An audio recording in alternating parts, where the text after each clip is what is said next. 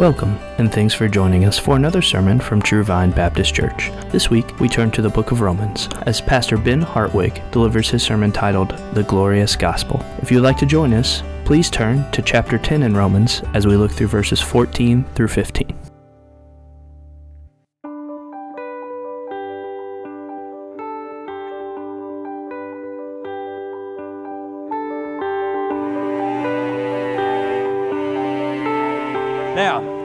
Were troubled by all this because today is a very special day.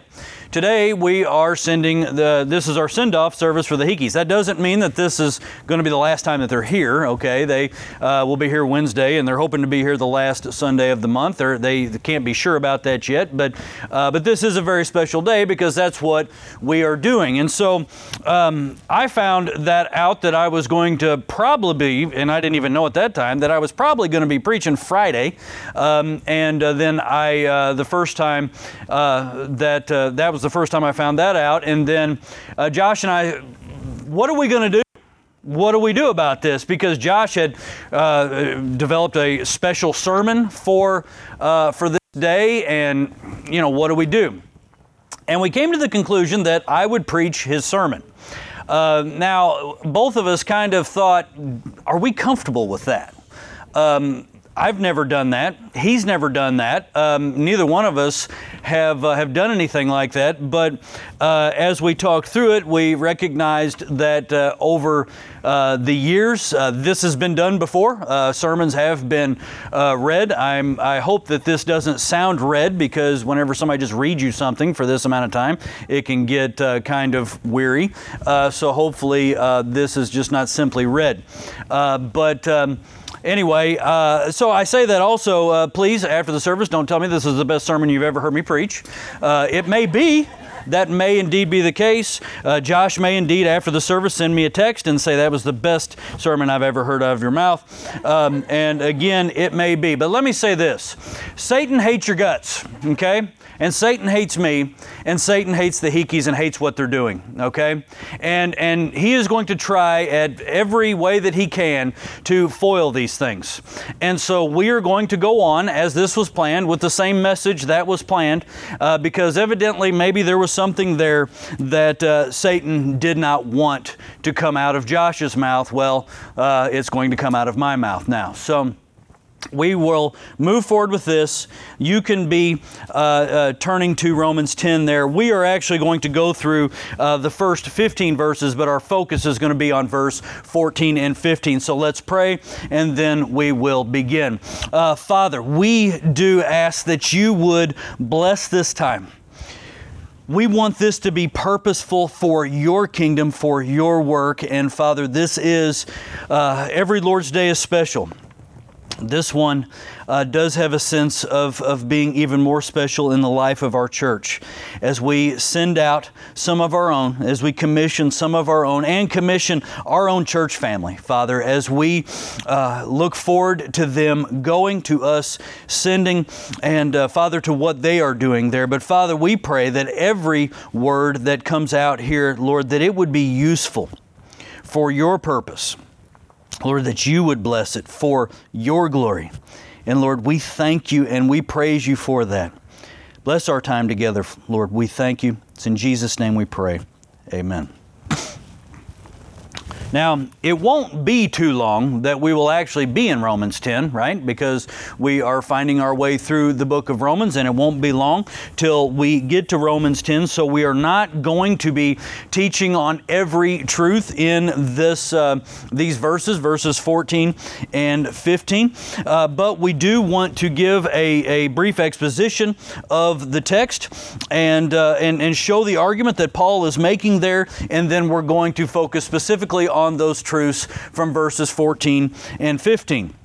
And so the intention here is to spend some time preaching the big truth here, and then we're going to use that to speak a charge of encouragement and commission to the Hiki family. Uh, but we, as the church family here, that we are not off the hook because this is a commission and a charge to us as well, because they are still and will remain part of our family.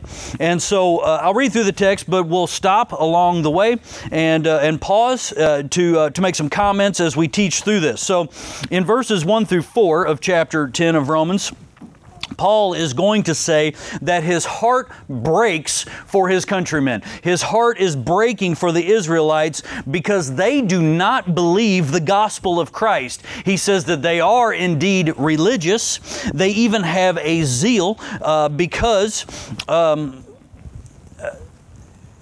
because of their religiosity, if you will, but because they miss the gospel, because they have not placed their faith in Christ, they are left without salvation.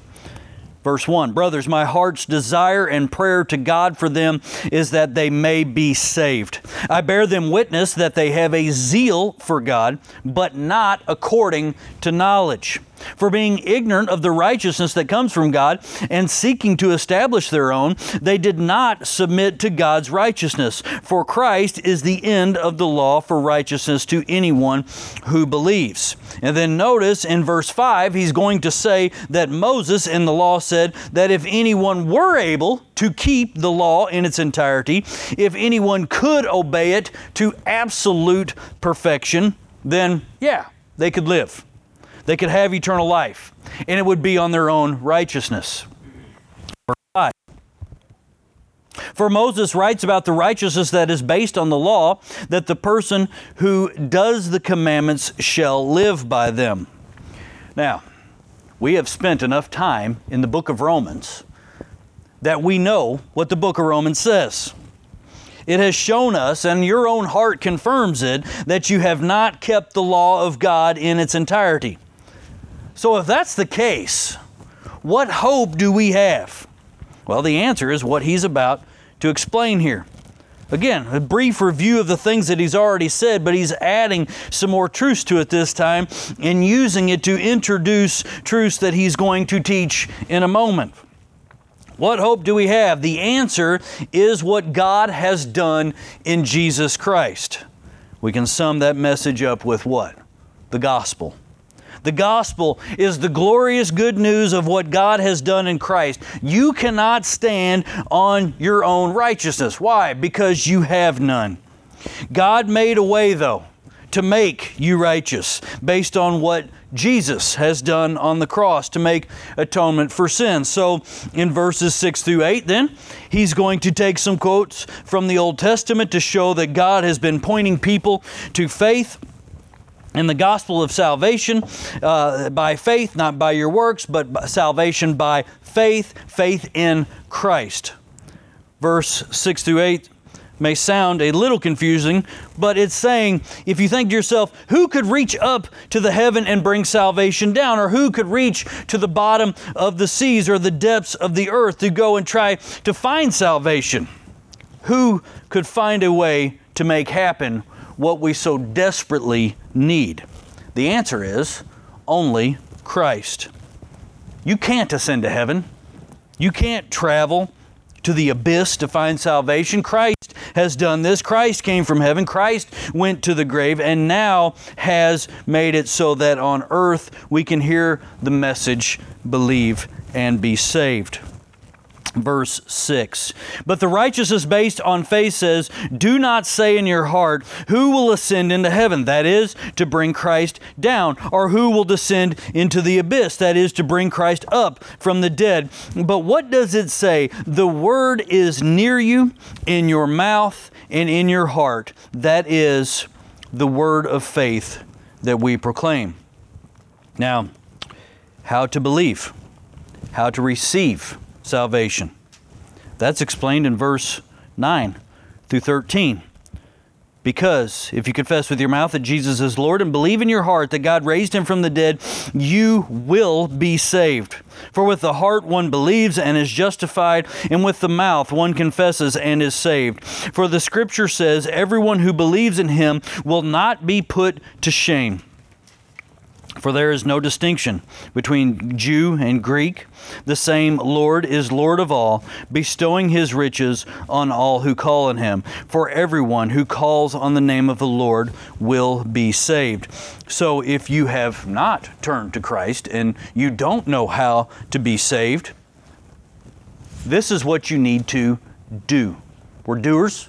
We like to know what what do we do? I have to do something. Well, the doing here is given to you. Believe.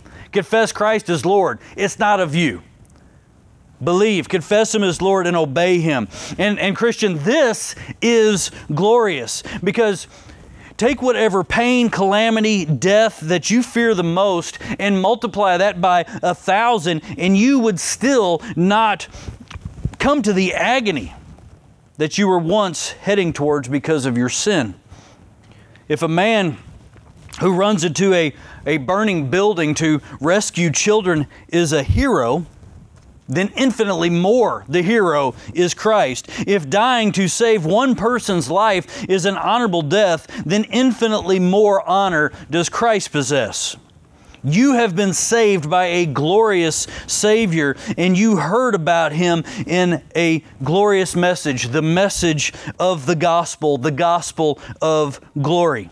This message saved your life if you are indeed a believer. It is counted as the greatest compliment that can be possibly given for someone to say, He saved my life, she saved my life. We hear accounts of heroism. And, and you know our hearts filled with admiration for such things a mother who jumps in front of a mountain lion to save her children i heard uh, there was a story not too long ago of a, a father whose son fell into a, a sewer, a deep sewer. And uh, the father jumped in, pushed his son up so the son could breathe, and held him long enough there so the child could be saved, but he drowned. Uh, but he saved his son. We hear these accounts and we have great regard for these accounts. We give high honor to these people. And however great the hurt it took to save the life, the more regard that we have for them. The, the woman who jumped in front of her children to save them from the lion, the father who jumped into the water to save his drowning son. The greater the pain, the, the more the honor. We count these acts as glorious. But if that is the case, the death that Jesus Christ died, He who is perfect, by the way, he who chose to be nailed to the tree, he who suffered anguish and to receive on himself the full load of God's wrath. It was Jesus, the death that Jesus died, Jesus' act of salvation. This is more glorious, many thousands, many billions of times more glorious than any act of heroism that we've ever heard of on earth. Not only is it more glorious because of the amount of pain, and because of the amount of people, the vast number of people that he saved. But it's not simply that he saved mortal lives, he suffered and died to save souls. See, every child that may be saved by their parent, that child will eventually die. Saving a mortal life is indeed honorable, but saving a soul, that is exceedingly honorable. Jesus' death to save the millions and millions who will occupy heaven when it's all said and done. That is infinitely glorious. So, Christian, you have an infinitely glorious Savior. He's worthy of a regard and a glory that we are absolutely incapable of offering. You heard about him through the message of the gospel. So the gospel is glorious because it tells you about your Savior of glory. And also in the admiration of God, in, the administration of God, He chose to make it that the message of the gospel actually carries supernatural power. In a mystery, God Himself accompanies the Word. The gospel is glorious not only because it tells us about the glorious Savior, but it is glorious because God has made it supernaturally powerful to save.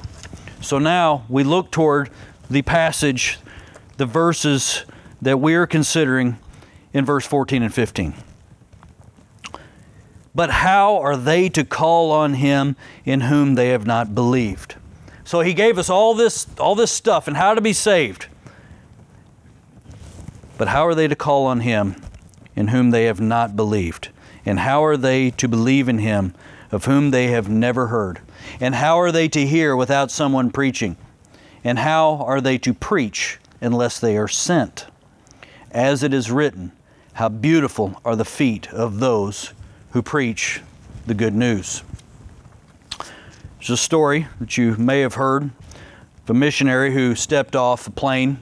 He was returning to his home in America after a very long and very exhausting life of gospel work among the people group that he had dedicated decades of his life to.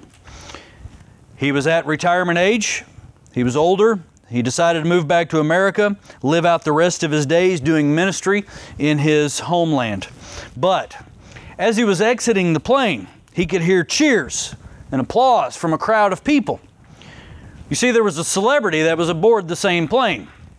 There was a celebrity that was aboard that plane as well.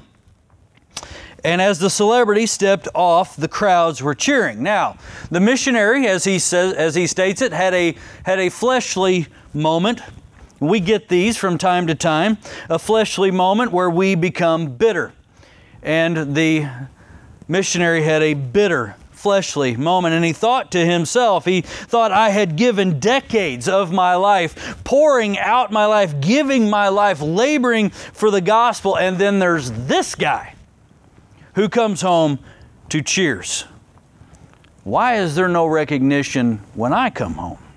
Now, he analyzed this thought, quickly recognized the sinfulness of this thought, and began to put that thought to death as the thought came to him, well, I'm not home yet, right?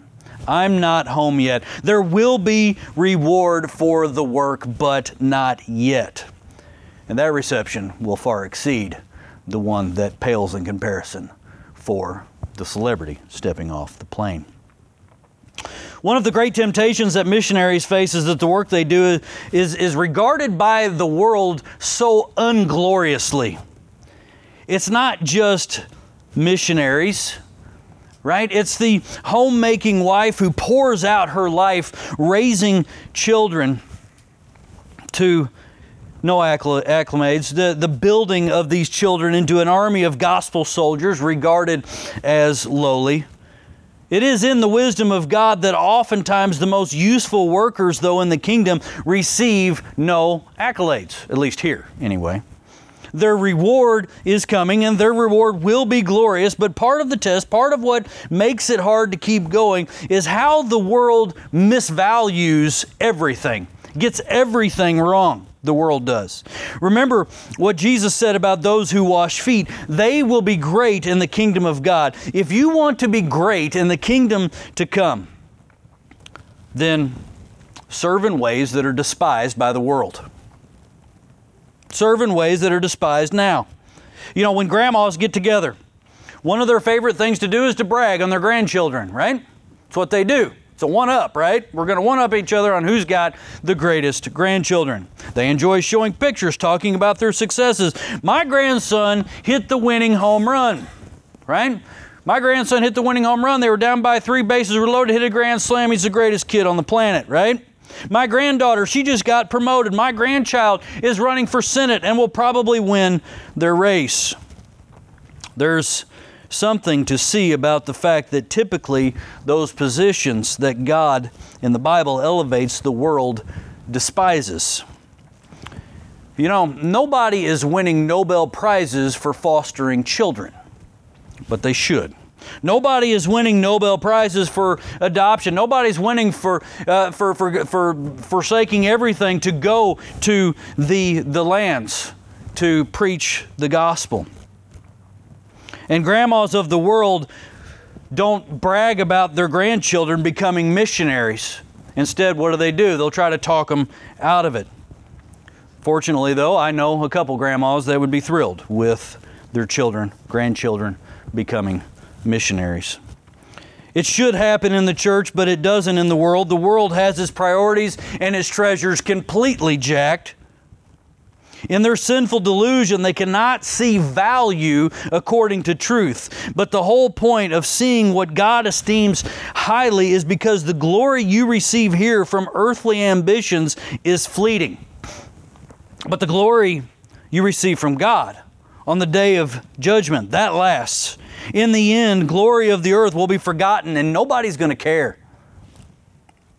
But the glory you receive from God, this glory that will be had for eternity. So, how will you be viewed and regarded through eternity depends on the glory that you receive from Him. The glory you receive from Him is based on our obedience, our service, our sacrifice, and our faithfulness here. What we do here matters. And what Romans 10 14 through 15 preaches is that those who carry the gospel of glory, of, of glory, their feet are beautiful, their lips are bringing life. They are regarded highly by God, and they will be rewarded greatly by God. Follow the logical argument that he makes in, in these verses. So, you know, he, he explains in, in verses 9 through 13 how to be saved. Believe in the Lord Jesus, confess him as Lord. Believe in your heart, confess him with your lips. Jesus is Lord. So, verse 14 asks, How can someone call on the name of Jesus unless they believe in him? Paul is good at asking rhetorical questions. And the answer is they can't, right? They can't. For a soul to pray to God and say with their lips that Jesus is Lord, to say it in truth, they have to believe in Him. And the next question comes how can someone believe in Jesus if they never heard of Him? Again, they can't. Souls must hear. They must have the gospel brought to them. Next question how will they hear unless someone preaches? And we have to understand that the word preaches here does not refer to someone standing in a pulpit necessarily. It does refer to that, but it refers to more than that. The same language is used in Acts when Philip simply explained the gospel to the Ethiopian eunuch while he was sitting there in the chariot with him. So we don't want to get the wrong idea here that it's only talking about people who study for sermons and who stand in pulpits or who had a sermon handed to them yesterday, right? That's not what this is. This refers to every way the gospel is told and taught and explained and heralded and proclaimed and preached and written. How will they hear unless someone speaks, unless someone tells? I remember a professor I had in seminary, he said, You could do, you, you know, you can go and quote unquote live the gospel in front of you, but you got to get the gospel out of your face if people are going to be saved. It's got to come off your lips unless someone tells, they can't hear. A lot of times, this is where we stop. We're teaching on the need for missions and evangelism, and we get to this point and we stop. People need to be go uh, to be told the gospel, so go tell them. But you notice the text; it goes it goes further. In verse 15, it asks, "How will they preach unless they are sent?" Now, we'll come back to that here in just a bit because I'm going to address the church. This isn't just for the Hikis, this is for the church as well because we have a job here. So it is how will they preach unless they are sent. But so before we do that, we notice the next sentence. It's a quote from the Old Testament. Just it is written, How beautiful are the feet of those who bring good news of good things. Gospel work is beautiful work because it is the it, it is the work that brings the glorious message of the glorious Savior who suffered and died to purchase with his blood a glorious salvation, salvation from a damning hell into a glorious inheritance in the glorious kingdom of heaven to come. What the world despises, God esteems. To the Hikis, as you go with the gospel, your feet are beautiful and your lips bring life. Now, we must not misunderstand what the Bible is saying. While the world devalues what God esteems, it's also the case that sometimes Christians, in their quest to value gospel work, undervalue good work that God created. So sometimes Christians might get the idea that their job at the factory or their business or whatever it is they do that somehow that's not really honoring to god that, that, that, that, well if i really love jesus maybe i would go into ministry or something like this but that's not correct thinking It's an incorrect way of looking at the world. At creation, God commissioned us with what we often call the creation mandate the instruction to go forth and multiply, to subdue the earth, to build cities, to work with excellence, to till the ground, to grow the fruit, to flourish, to uh, create cultures, to raise families, to spread the rule of God through the sub rule of man to all the earth. Work is good. Sure, we all recognize there are ways to make money on the earth that dishonor God. That's true. But it's also true that it, it, it's, it's not all work that is equally glorifying to God. Some are indeed higher than others. But get the idea out of your head that God is not pleased with working to provide for a family and serve people through the work that you do. God created the world in this way and it is good. And if we keep an attitude that He wants to do it for His glory, then we give Him glory in our work, whatever that work is. The reason that we speak against obsession over work sometimes is because of the misuse of work, the misuse of money because of loving it, neglecting family, neglecting kingdom service, and things like this. So, work honors God. But while that is true, this is also true. There are some stations, there are some roles, there are some works which hold a position of great honor and great reward in the kingdom of God. And beautiful are the feet of those who bring the gospel to the ears that have never heard. Now, to be real here for a moment, Logan shared with us, Josh and myself, uh, the reaction of, of many churches that uh, that he had reached out to, that he had contacted, and it's and it's quite disappointing, and it does tell um, uh, the state of the church kind of at large in in the world. Um, it's a disappointing reaction. It's the same mindset we often see when we tell people about the uh, the good news ministry that's done at the school where we, we go into local school, we teach the Bible uh, with the gospel in the forefront. It's the center of what we do. And the reaction that is seen with that ministry as well is something like, well, that's nice. That's nice. It's nice of you to spend time with the kids. I'm sure they like that. I saw this myself and uh, years ago in, in vacation Bible school in, in, in the church that we were in, and, and we would go around town and try to get the kids, and they would tell us, Oh, well, that's nice. That's nice that you want to do this for our kids. Oh, how much does it cost? Well, it's free. Oh, well, that's nice.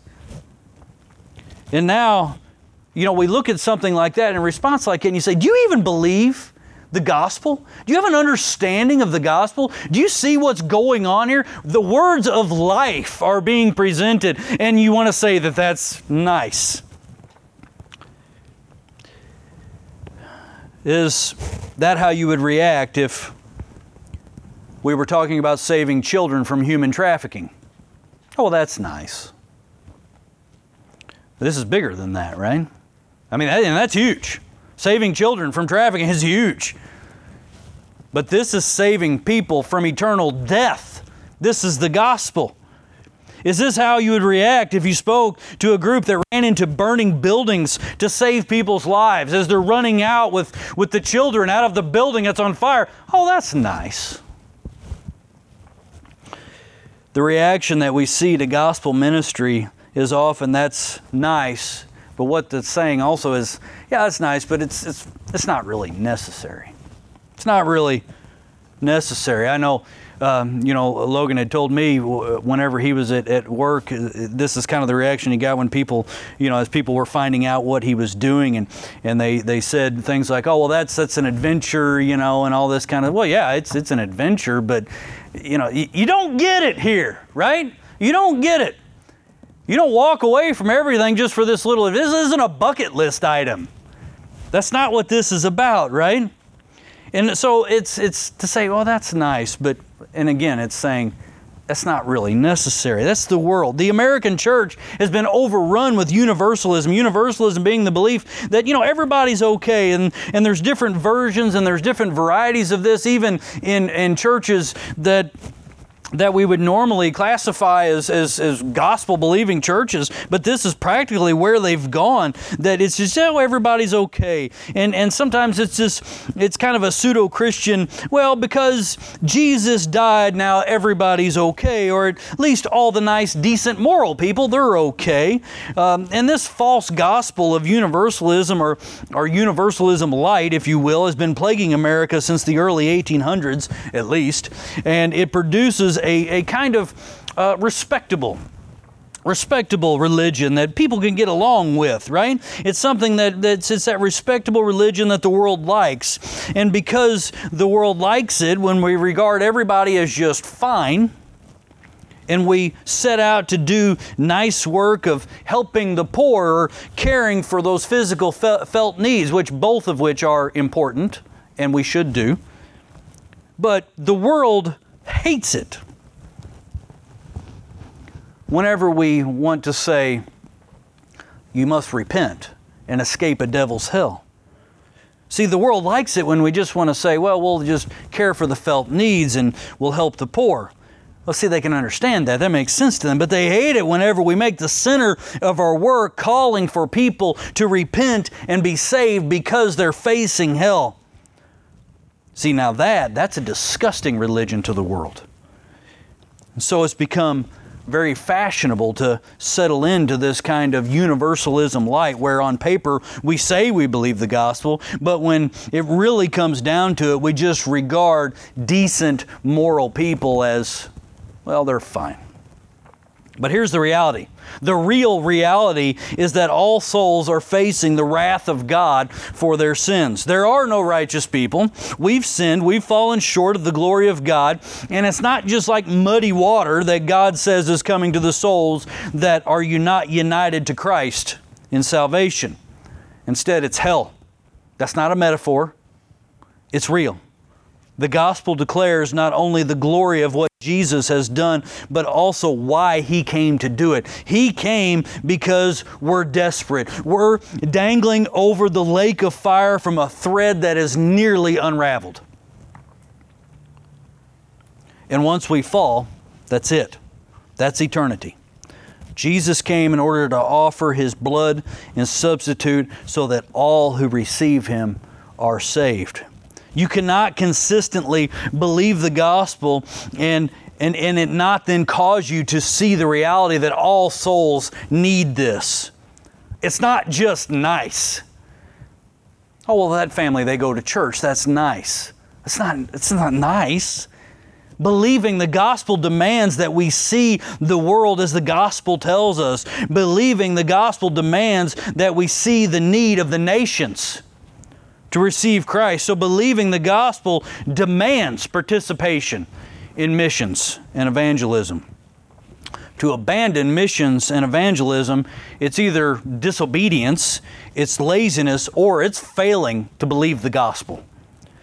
And so, Christians who share the gospel, they are engaged in gloriously honorable work. Martyn Lloyd-Jones famously said uh, to those who labor for the gospel If God has called you to preach His gospel, then why should we settle to be kings? You know, you go back to the, to the story of the, the missionary and the, and the celebrity getting off the plane. You know, and I'll just cite Tom Brady. It's the worst. If he's getting off the plane and they're cheering for him, why would I settle to be that guy whenever I'm doing the highest work that I could possibly be doing? The missionary would say. Why settle to be that guy? Why settle to be that celebrity? Why settle to be that CEO? Why settle to be anything less? Than this. The work which you are engaging in, this is the highest, the noblest work that you could put your hands to. If you were invited, if they invited Logan to be the President of the United States and, and Elizabeth is going to be the First Lady, they would have to step down from what they're doing to sit behind the desk in the Oval Office. Their work is higher work. To the Hickey's, every servant of God has their own unique struggles. They have weaknesses, they have temptations. But here is a very common struggle. Right now, you're fired up You believe these things, these truths, they burn like a fire in your bones. But let's get a decade down the road. Let's get 15 years down the road. You've been in the trenches all that time. You're wore down. Your spiritual vitality has been tested, and you labor in work that often goes very unappreciated. Maybe you haven't seen the number of converts that you wanted to see. Logan told us if you were here Wednesday night, he was telling us about, you know, the, the there's just nobody knows Christians in these communities. In Scotland. Nobody, they, they just don't, there's no Christians there. And whenever they see one come to Christ, when they see two come to Christ, this is a great thing. But you know, it gets in our minds, and I know I've, I've had this too that you're going to go into this place and, and you're going to bring the gospel, and, and it's just like hundreds of people are going to be saved. And, and, and, but that may not happen. It might. We hope it does. But maybe the number of converts don't come that you wanted. Maybe you see that the world out there, the, the evil, wicked world, they, they regard you as a joke, but you must remind yourself of these truths until your soul is renewed in strength. As you labor for the gospel, your feet are indeed beautiful and your tongue brings life. Your feet are beautiful, not because, though, that you are great, because you're not, you're dust. You are dust. And another great temptation of those who labor in the gospel is when there's been fruit that you might think highly of yourself. I'm so wonderful. Look at what I've done. All these people are born again, and I've done such a great job. And it's it's easy to think highly of yourself when such things happen, but you're going to have to remind yourself a multitude of times you're dust. You're the creation of God. You're subservient to Him, and you are riddled with sin, completely dependent on His grace. But insofar as you serve and glorify Him by making the gospel known, Again, your feet are beautiful and your tongue brings life. Remember these truths. Remember that His kingdom will one day conquer every kingdom. You're on the winning side, even whenever you're made to feel like a, a, loser on earth. You're on the winning side. It is the work of feeding from the Word, continuously doing the work of stacking wood on the fire of your faith, stacking that on the fire of your joy, your hope your worship, your zeal. And that's the fuel you need to keep going. Cling to the Bible because it is your life. Now, to the church. There is a charge here to us as well because regardless of how far away they attempt to get from us, they are still of us and they are still our family. Now, they have helped us, they have helped us immensely. And whenever I say that they've helped us, I am not referring to the fact that they has helped us as individuals. They've ministered to us as individuals, even though they have. I'm not talking about the ministry that they've done within the church and, and, and amongst their church family as a whole, although they have done that. I very much mean this whole process that they have gone through for this season of time. They have served us in this because we've been able to witness this. All believers who endure hardships or obey hard commands or do risky things for the sake of the gospel, they help all of us because we get to see it. We get to witness it firsthand. It forces us to come to a deeper devotion uh, ourselves as we witness and, and we're inspired by their devotion. You know, the Hikis have, have, have sold or given away uh, just about every earthly possession that they own. Uh, I made that statement last night, and there was a box sitting in the back of the room with what I guess to be maybe the last of their stuff. Now it's gone. So maybe it's all gone now. I don't know. I was hoping there was one thing in there I was hoping to grab, but. Um, but uh, there you go. Oh, it's at the door. Um, but they've, they've sold or given away just about everything that they have. They've given away Christmas presents and Father's Day gifts and Mother's Day cards, those things that you hang on to. All these things had to be parted with. Now, I want to be careful not to rob them of the rewards of Secret Service of what they've done and the things that they've had to, to part with, but it's not secret whenever it's been done right in front of. I mean, it's right there. We've seen it. We've watched this happen.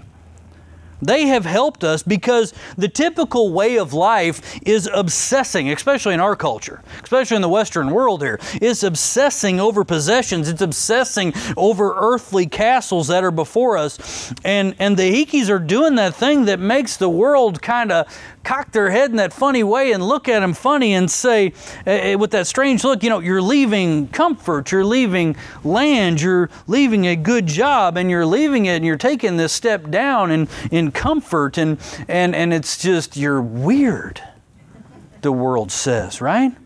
This helps us. This helps us as Christians. Look at possessions the same way that they have been forced to look at them. They, you know, this is what they've had to do. If they're going to do this, they've had to look at possessions in this way. That these possessions ultimately they don't really matter. Why? Because they're going to burn. They ain't going to matter anyway. Hundred years, none of that stuff is going to matter. Let's view our time here on this planet as they do, because we're only here for a short time. All of that stuff is just fuel for the fire, right? Everything is fuel for the fire except for what is done for Christ. Except for what's done for Christ. So we are thankful for how they help us, how they serve Christ, and so we regard them highly. And then earlier, you know, I said that we would, uh, you know, we come back to the passage where it asks, How will they preach unless they are sent? The sending. That's your responsibility, church. That's the church's responsibility. Now, to take just a real quick tangent, I'm going to say, you know, the International Mission Board, which we support as a church, uh, that's, you know, the, the could be regarded as the greatest missionary sending organization in the world because of the vast number of missionaries, the work that's done all over the world through the uh, International Mission Board. They are not going through the International Mission Board. They're going through 20schemes. That's their agency. Okay? Now, here's the deal. With the International Mission Board that we give money to, and we can pray for those missionaries. We don't know them. They're not part of this church family. This is a great privilege for us because we are involved with them. They are part of us, they are our family. Whenever we pray for them, when we talk to them, whenever we text them because of the technology that we have that they didn't have years ago, missionaries would go and you wouldn't see them for years. But now we can talk to them. We can see what their daily, what their weekly prayer needs are. And so this is a great privilege that we have to be able to do this as a church. And so every Christian is to be involved in the gospel work in some way. Uh, we are to tell the gospel in our daily lives. Some Christians have more gifts in those areas and others, and, and so there's more responsibility. But when it comes to the gospel going outside of our community, and, and whether it be into another state or across the ocean, Whenever it goes, we are to tell it, and when it comes to it going out, we are all, every single one of us, are to be involved. There are goers and there are senders. You may be a goer someday, but right now your job is a sender. Those who stay are called to send. And we want to send well and we want to do it with faithfulness. Sending involves all that it takes to be used of God, to move a lost soul to a follower of Christ, and then from a follower to a mature disciple. And then a mature disciple to a laborer in the fields of the kingdom of God. All that it takes to raise up, to equip, to disciple, to train, to educate, teach all of it, and then send them out so they are equipped disciples able to serve usefully in the kingdom. That's sending. So the sending involves teaching our children, right? Teach the children. Here, it's a worthy thing to give our children to this. You know, we don't ever want to, it isn't to pray to God to use my children. Please use my children for whatever you like, but don't take them to the mission field. I don't want them to go over there. No. Instead, we pray and we say, Use my children, use my children in hard places that they would even give their lives if necessary for the gospel's sake.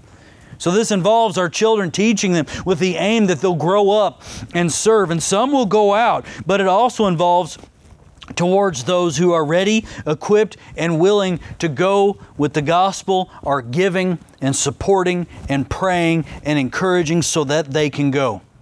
So, the church is called to send. The church is called to send gospel workers, which means the church is to be a community of worship, of teaching, of equipping, serving, discipling, all of these things to the aim that we all work in the fields. If you are a Christian and you're not working in the field of harvest, then what are you doing?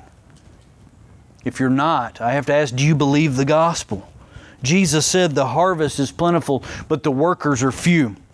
Therefore, pray to the Lord of the harvest to send out laborers into his fields, raising up and sending out gospel workers. This should be a regular thing that the church does raising up leaders, church planters, pastors, evangelists, missionaries, along with fathers and mothers and singles who work jobs and, and, and they stay here, but they live gospel centered, gospel telling lives.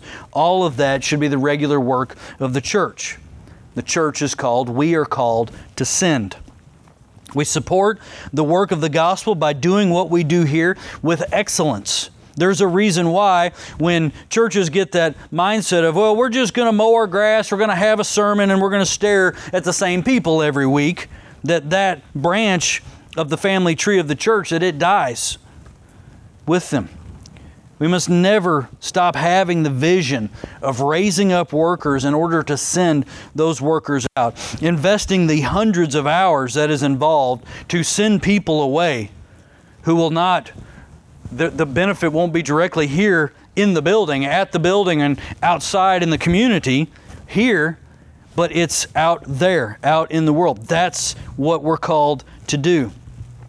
We have to rejoice that Jesus' church is being built, and we get the privilege to be useful in a place that many of us will probably never go or ever see.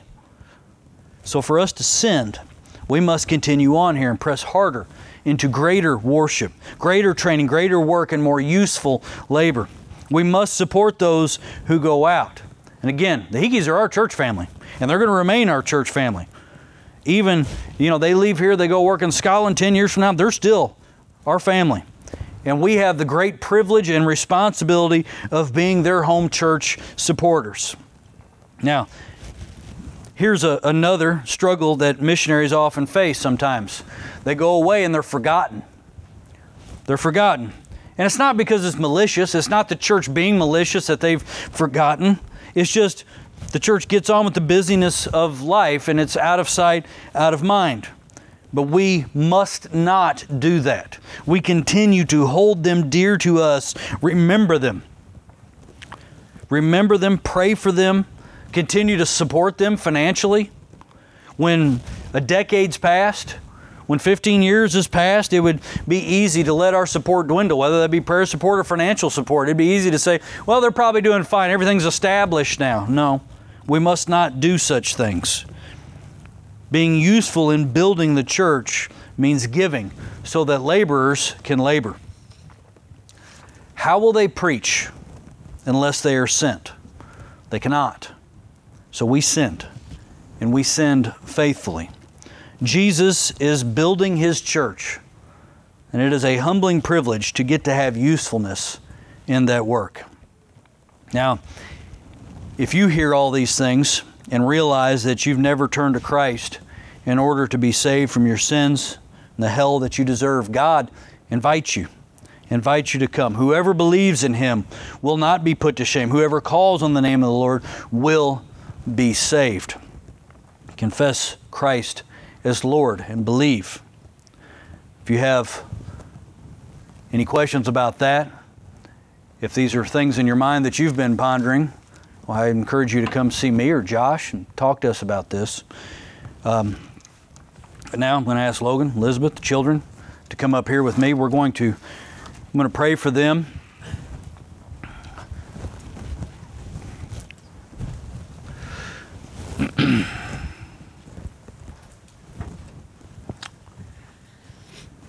Um, yes, we're going to pray for them, obviously, right now, but um, I am going to ask that, you know, I, I hope that you pray daily, okay? Um, I'm going to ask that you pray for them daily. Not next week, not next month, but just forevermore, okay? Just pray for them daily. Have them as a part of your time. Stop. uh, have them as a part of your time um, to, uh, to, to just lift them up daily. And uh, uh, that, is, that means the world to them. Uh, they need that. They can feel that. They've got that. And, um, and so we, we support them in that way as well. So let's, uh, let's pray for them for them now.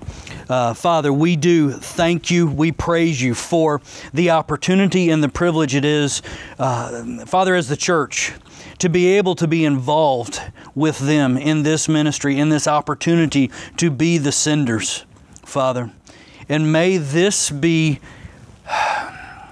May this be that which is something that is in the forefront of our minds daily for years to come as the church that it is our responsibility and it is absolutely necessary for us to do exactly what we're doing here. And Father, we pray that you would bless that immensely in the sending. And we thank you for it. Father, for the Hikis. Lord, I pray for them. I pray that, uh, Lord, you would prepare uh, their place now as they go as they very quickly, just a couple weeks, Father, will be headed that way. And Father, we just pray that you would prepare that place now, uh, that it would be ready, uh, that uh, Father, the, the, uh, the, everything would be in place for them to all the little hiccups that they've seen along the way. Yes, there'll be difficult times, and and and we recognize that. But Father, as, as Logan has said to me so many times, you know, the Lord's got this under control, and He's not worried about it. He they know this. Things are going to be there will be difficulties. But Father, we pray as they um, power through those difficulties, Father, that you would just continue to be glorified in all of it, that you would use them just in a way that, uh, Father, is, is just that they never imagined. They never imagine the, the way that you're going to use them. And Father, that they just um, wake up daily and just praise God. Father, that they just. Uh, fall on their faces and worship you because what you have done and what you're doing through them and using them the way that you are. Father, we thank you for this. And Father, we just pray that uh, as they go, that the feet that are beautiful to bring the good news, the lips that are bringing life to those that do not know you. Father, we thank you for their obedience to the task at hand, a task that will be difficult but a task that is beyond worth it. And Father, we pray that um, that Lord that as they look forward and, and when the difficult times come that they do realize that whenever they are called home, Father, that they will come to that reception of accolade. And uh, Father, we just pray that you would just use them in a mighty way we thank you for it. We praise you for it. It is in Jesus' name we pray. Amen. Thanks for listening, and we hope you enjoyed this week's message. Tune in again next week as we continue through God's Word at True Vine Baptist Church. We also invite you to like our Facebook page, follow us on Twitter and Instagram at TrueVine IND, or visit our website at true-vine-baptist.org.